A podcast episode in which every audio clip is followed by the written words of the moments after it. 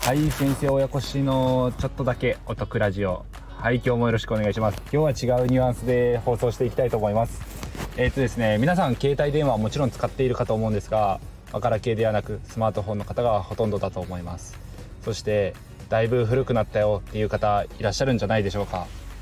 えーとですね、今日のちょっとだけお得なラジオの内容は携帯電話の乗り換えについてなんですね。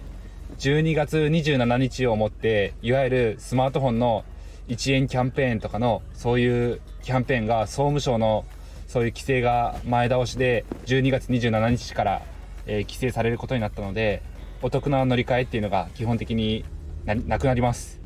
なので、えーと、これを機にですね、あのー、いわゆる乗り換えとかをうまく上手に駆使して端末を手に入れて、それで端末を、えー、売り買い売買というかですね、売って利益を元出していた方々がちょっと規制されてされるっていう、その取り組みでこのいちえんキャンペーンとかがちょっと過度なそういう割引っていうのができなくなるんですね。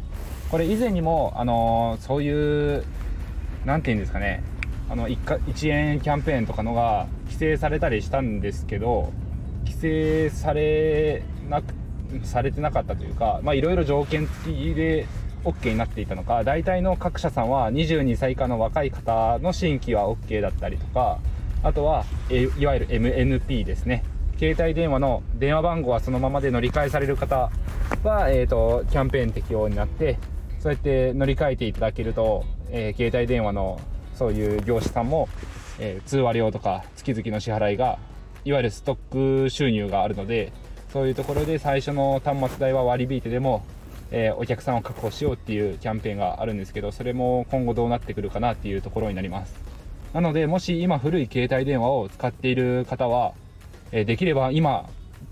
特に週末だと、えー、家電量販店とかそういう携帯電話の、あの乗り換えのキャンペーンされてる電気屋さん、だいぶ激混みみたいなんですけど、ぜひとも一回足を運んでみてもらえたらと思います。でここで一つ注意点なのが、もし乗り換えをしようかなと思ってるときはですね、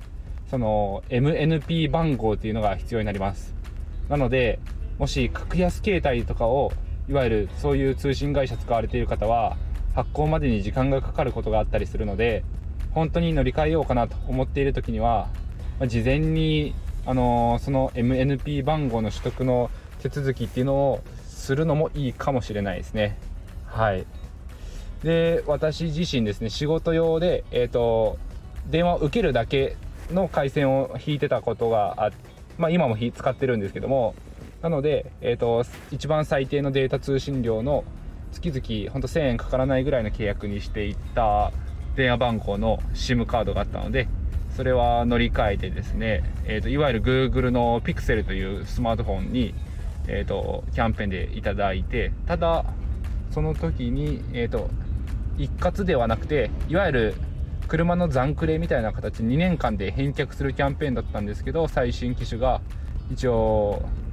何だっていっかげついちえんにじゅうよえんで購入できる、ただ返却してくださいねという限定付きだったんですが、そういうプランで、えーと Google の Pixel を購入させてもらいました。そんな感じでですね、この、まあ、いっかい乗り換えて機種を新しいのに変更して、ただにねんごには返却しないといけないっていうプランが大体多いですけども、ななはっせんえん払えばもう買い、買い切りパ買い切りというかですね、あの一括で購入かどうかっていうのが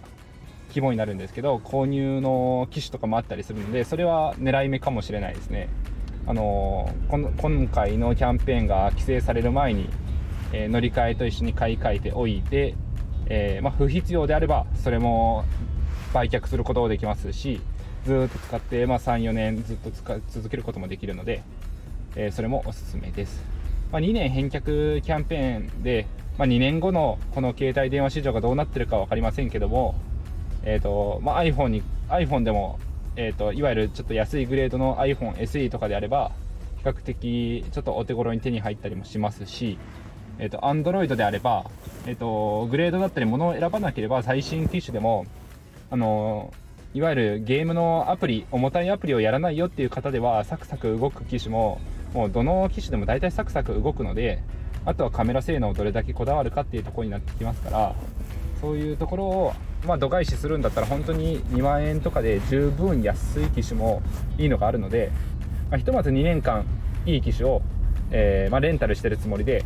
えー、と借りてというか乗り換えして、にねんごには自分で購入する格安 SIM フリー携帯に乗り換えるっていうのもいいと思います。そんな感じで私もですね、えー、と一つ新しい機種欲しいなと思って、えー、と今日 SIM カードを購入で手続きをしたところですね、いっこ仕込んで、で今も使ってる分を乗り換えてっていうので、えー、と乗り換え玉にしようかなと思ってるところです。ちょっとでも参考になれば幸いです。それでは今日も聞いていただいてありがとうございました。皆さん明日からも頑張っていきましょう。バイバイ。